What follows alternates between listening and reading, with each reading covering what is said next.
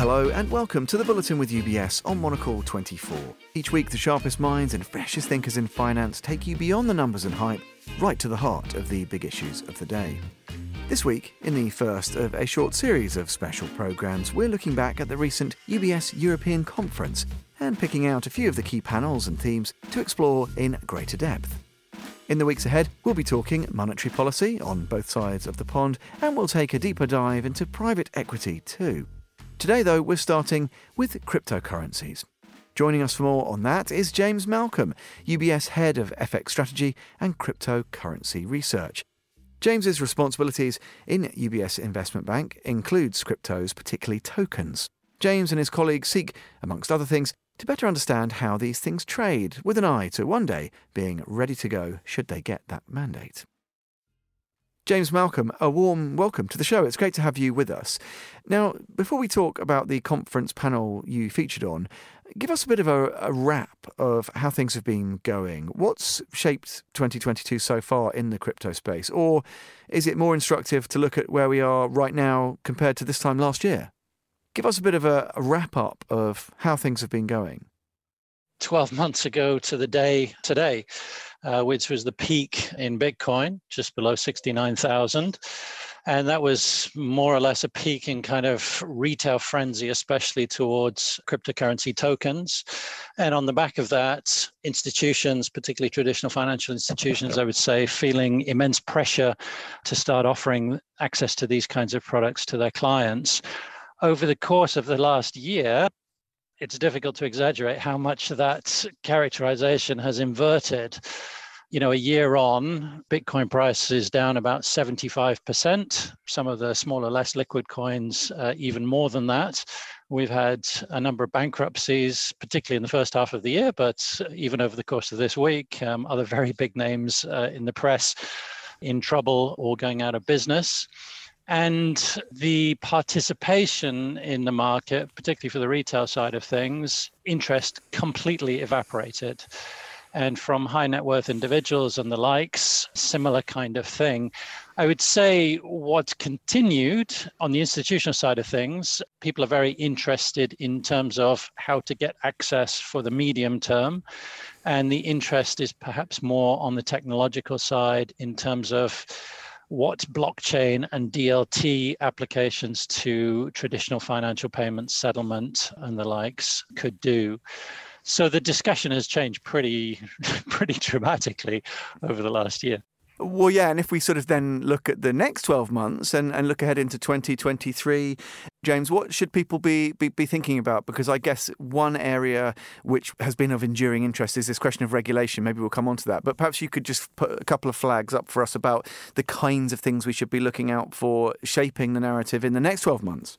Yeah, trying to guess what's going to happen over the next year would leave us all with egg on our face, especially at the beginning of 2022 you know, I think what we could have said and what we did say at the beginning of this year was that this was going to be an extraordinarily difficult year for crypto for several reasons. One was that regulation was finally coming in the sense that regulators uh, had been looking at this for quite a while and were getting to the point of starting to act.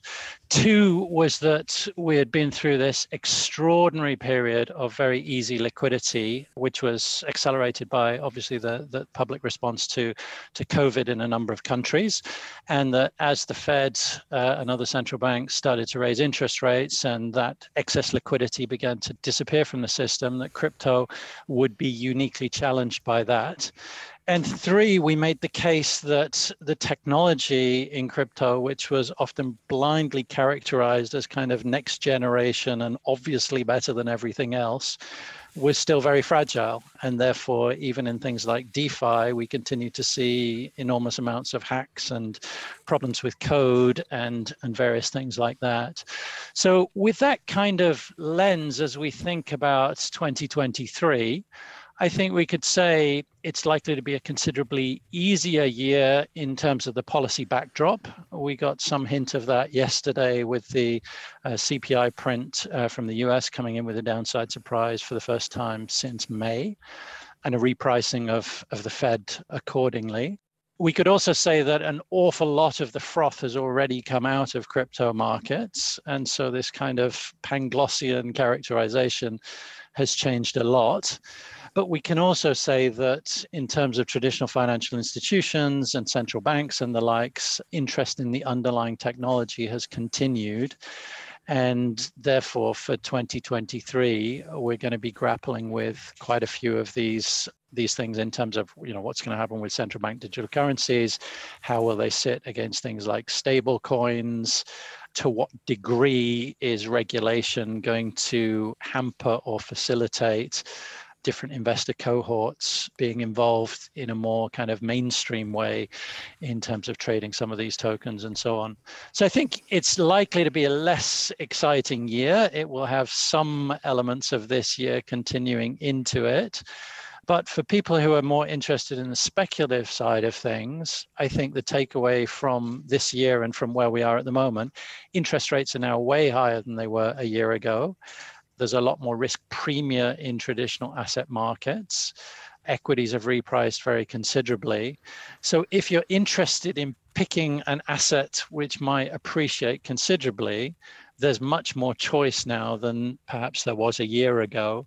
And that will lead people away from crypto and back towards the mainstream, I think, in terms of, of kind of that speculative interest. Yeah, it's re- really interesting. Uh, just to pick up on the regulatory uh, points, because you touched upon it there, James, briefly, how much closer are we to greater clarity here? It seems that certainly stateside, and we know the US is important in this space, there is greater clarity in terms of who takes charge of, of this sector. But are we getting any closer in terms of agreeing even on, you know, standardized terms and, and, and definitions? You know, what constitutes a, a security? In some ways, it feels we're as far away as ever. Is there good direction of travel on those kinds of considerations? you know the right way to characterize this is that there has been huge progress some of this was already obvious some of it has really been kind of solidified over the last year. Uh, one of the most important ones is this idea of same risk, same regulation. And that's going to reverberate throughout. But you see this in things like the Financial Action Task Force. You see it at the IMF level. You see it at the Bank of International Settlements. You see regulators in every country essentially singing from the same hymn sheet. Now, on a country by country basis, the approach differs and is still somewhat spotty. What we can say about the US, for example, is that the Biden administration has taken a very sort of comprehensive approach to this uh, with the executive order earlier this year, and now something like 11 or 12 different reports that were required from that in and likely to form the basis for you know future regulatory approaches and, and, possibly even legislation. Now there are still issues like who actually takes charge in terms of main regulator in the us SEC is much more geared up on the consumer side of things, CFTC more so for derivatives and institutional markets in many respects, but there will be overlap. They will work together the definition of a security, which I think in most regards for crypto has been pretty clear, it leaves one or two areas unclear. And one of those is where Bitcoin itself falls. The other one is where Ethereum falls, and whether or not Ethereum status changes as a result of the shift to proof of stake that we saw more recently. But most of the projects, I think, in the US, you know, the vast majority of the 20 something thousand coins we have out there, uh, Gary Gensler has been very, very clear that these fall as securities. If you look at other countries, other regions, Europe, for example, we've had this markets and crypto assets legislation that's been worked on for several years. It's been submitted, it's not been fully voted through. That will happen early to mid next year, and then it will be another full year before implementation. So on the one hand, this sort of 2024 is a timeline when things are going to harden up in a range of countries. I think that's fairly common. In other respects, that 2024 deadline means that already the clarity for how things are shaping up is much better. Countries like the UK pursue their own regulation, but at the same time, broadly fulfill all of the same kinds of things that have been pushed in other countries. And in Asia, we have one or two countries like Hong Kong and Dubai, for example, which are making more of a bid to be a, a, crypto hub and a digital assets hub. And we have other countries like Japan and uh, Singapore who are somewhat more cautious and on the margin, certainly somewhat more cautious. But all in all, you know, I don't think there's going to be a great deal of scope for, for regulatory arbitrage here regulators globally recognize the issues, recognize the problems, and you know are moving forward to the point at which crypto companies, crypto projects will end up regulated just like regular financial, traditional financial institutions. Yeah, one uh, sort of UBS hypothesis that I wanted to ask you about briefly in this space, James, was this idea before that the future doesn't necessarily favour crypto native or or as against public or traditional financial institutions, but actually it's sort of a the future favours you know more like a, a, hybrid model. Have we seen more evidence of that hypothesis being validated in the past few months? I think pretty much by the week, uh, you know, data, data stories, news continue to come out to that effect, and it's so straightforward if you set up a shop uh, on your street corner selling, I don't know, shoes or croissants or something like that, you probably need some license from the local authority, but not a huge amount. If you want to go and set up a bank or a financial institution that takes people's cash in deposits or does trading business for them, you're subject to a massive amount of extra legislation and licenses and things like that that you need and auditing and the likes. And that's simply because financial enterprises are different from non-financial enterprises.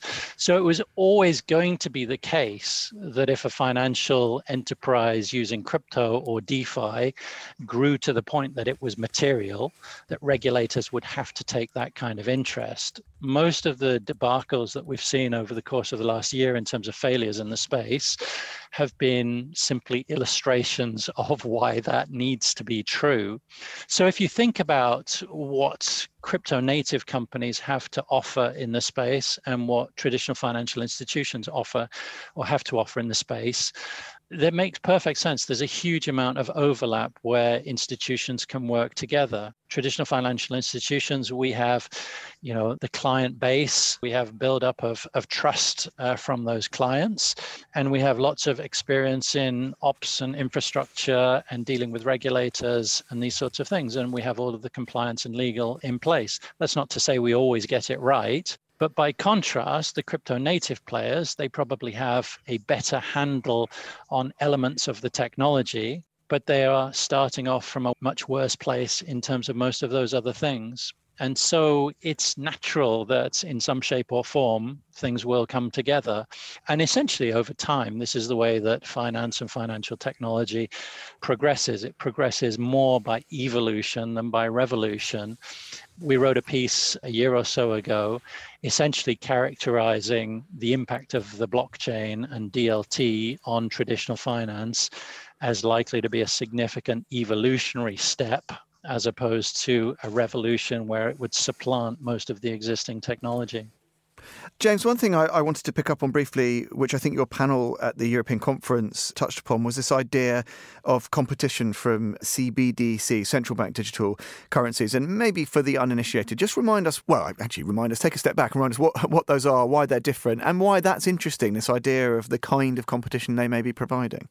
Yeah, so this is the idea that digital dollars in the form of stablecoins, for example, so digital representations of tokens which have caught on in a big way in the real world, particularly for financing and facilitating a lot of speculation in crypto, and increasingly on the margin for things like um, international payments and transfers and so on. This is the idea that central banks can do this themselves in terms of upgrading some of the technology and so on behind you know behind existing payment systems that they sponsor and the infrastructure, particularly in terms of providing what works in terms of bank ledgers and bank deposits directly on the blockchain. So there are lots and lots of these projects that are underway at the moment. Something like 80 or 85% of all of the central banks in the world have pilot projects underway at the moment.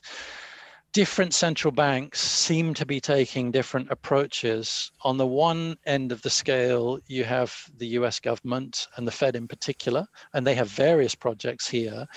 But the approach in the US seems to be at the moment that they don't believe that the benefits of moving towards digital dollars per se blockchain based you know issuance of the domestic currency would be a big benefit and so it seems likely that the US will be very slow to move in that direction at the opposite extreme is China uh, and China has been experimenting for the last couple of years with this e-renminbi, uh, the electronic renminbi, which is a retail central bank digital currency. That's to say that um, average man in the street can have a digital wallet with their account, at least up until some some degree, directly with the central bank, as opposed to with a with a commercial banking institution.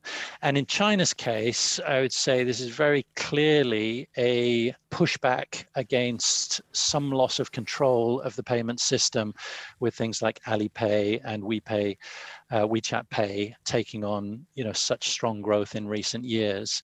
So in China's case, it's more about reasserting hegemony in certain aspects of the payments regime. In the US case, it's that we don't see a huge amount of, of benefit, at least at the wholesale level, of doing this.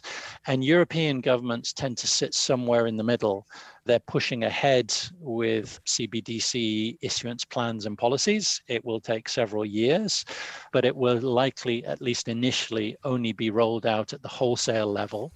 And in that sense, it won't make very much difference to the man in the street. There may be some cost savings and faster settlement associated with that, but it's not something that your mother is likely to notice in terms of the way that she goes about her, her everyday life. James Malcolm, just before we go, I know there were a couple of other aspects you were going to briefly mention for us. Some interesting areas of tension, other things to watch? One is is a little bit more difficult to have a strong view on, but it may be worth kind of setting out some of the parameters, and that's the tension between stablecoin issuers at the moment, things like Circle and Tether and Dai, and traditional financial institutions projects, things like this Fnality project, for example, or JP Morgan Coin, or even CBDCs. So the question there, at least in my mind, is will these crypto native providers like Tether, like Circle, actually be around in two or three years' time or not? And then the other thing is the fallout for FTX, which everybody wants to talk about. You know, we're not in the business of, of saying what's going to happen here, but the takeaways I think from this are pretty clear. A, this is unlikely to be a Lehman's moment because we've already had a lot of the deleveraging. B, the size of the crypto market now is absolutely tiny. Even a year ago, it was still very, very small and received a disproportionate amount of news coverage. It was about $3 trillion a year ago. To put that in context, the gold market alone is about $12 trillion. The equity market is over $100 trillion. And today, the crypto market is about 870 billion. Bitcoin is only about 330 billion, something like Ethereum is 150 billion. But when you get down to even coins like uh, Solana and Cardano and Polkadot and so on, you're talking about coins with a market cap of five, seven billion dollars. These are absolutely tiny in terms of you know the grand scheme of things. So the the spillover now from problems in crypto is likely to be very, very modest.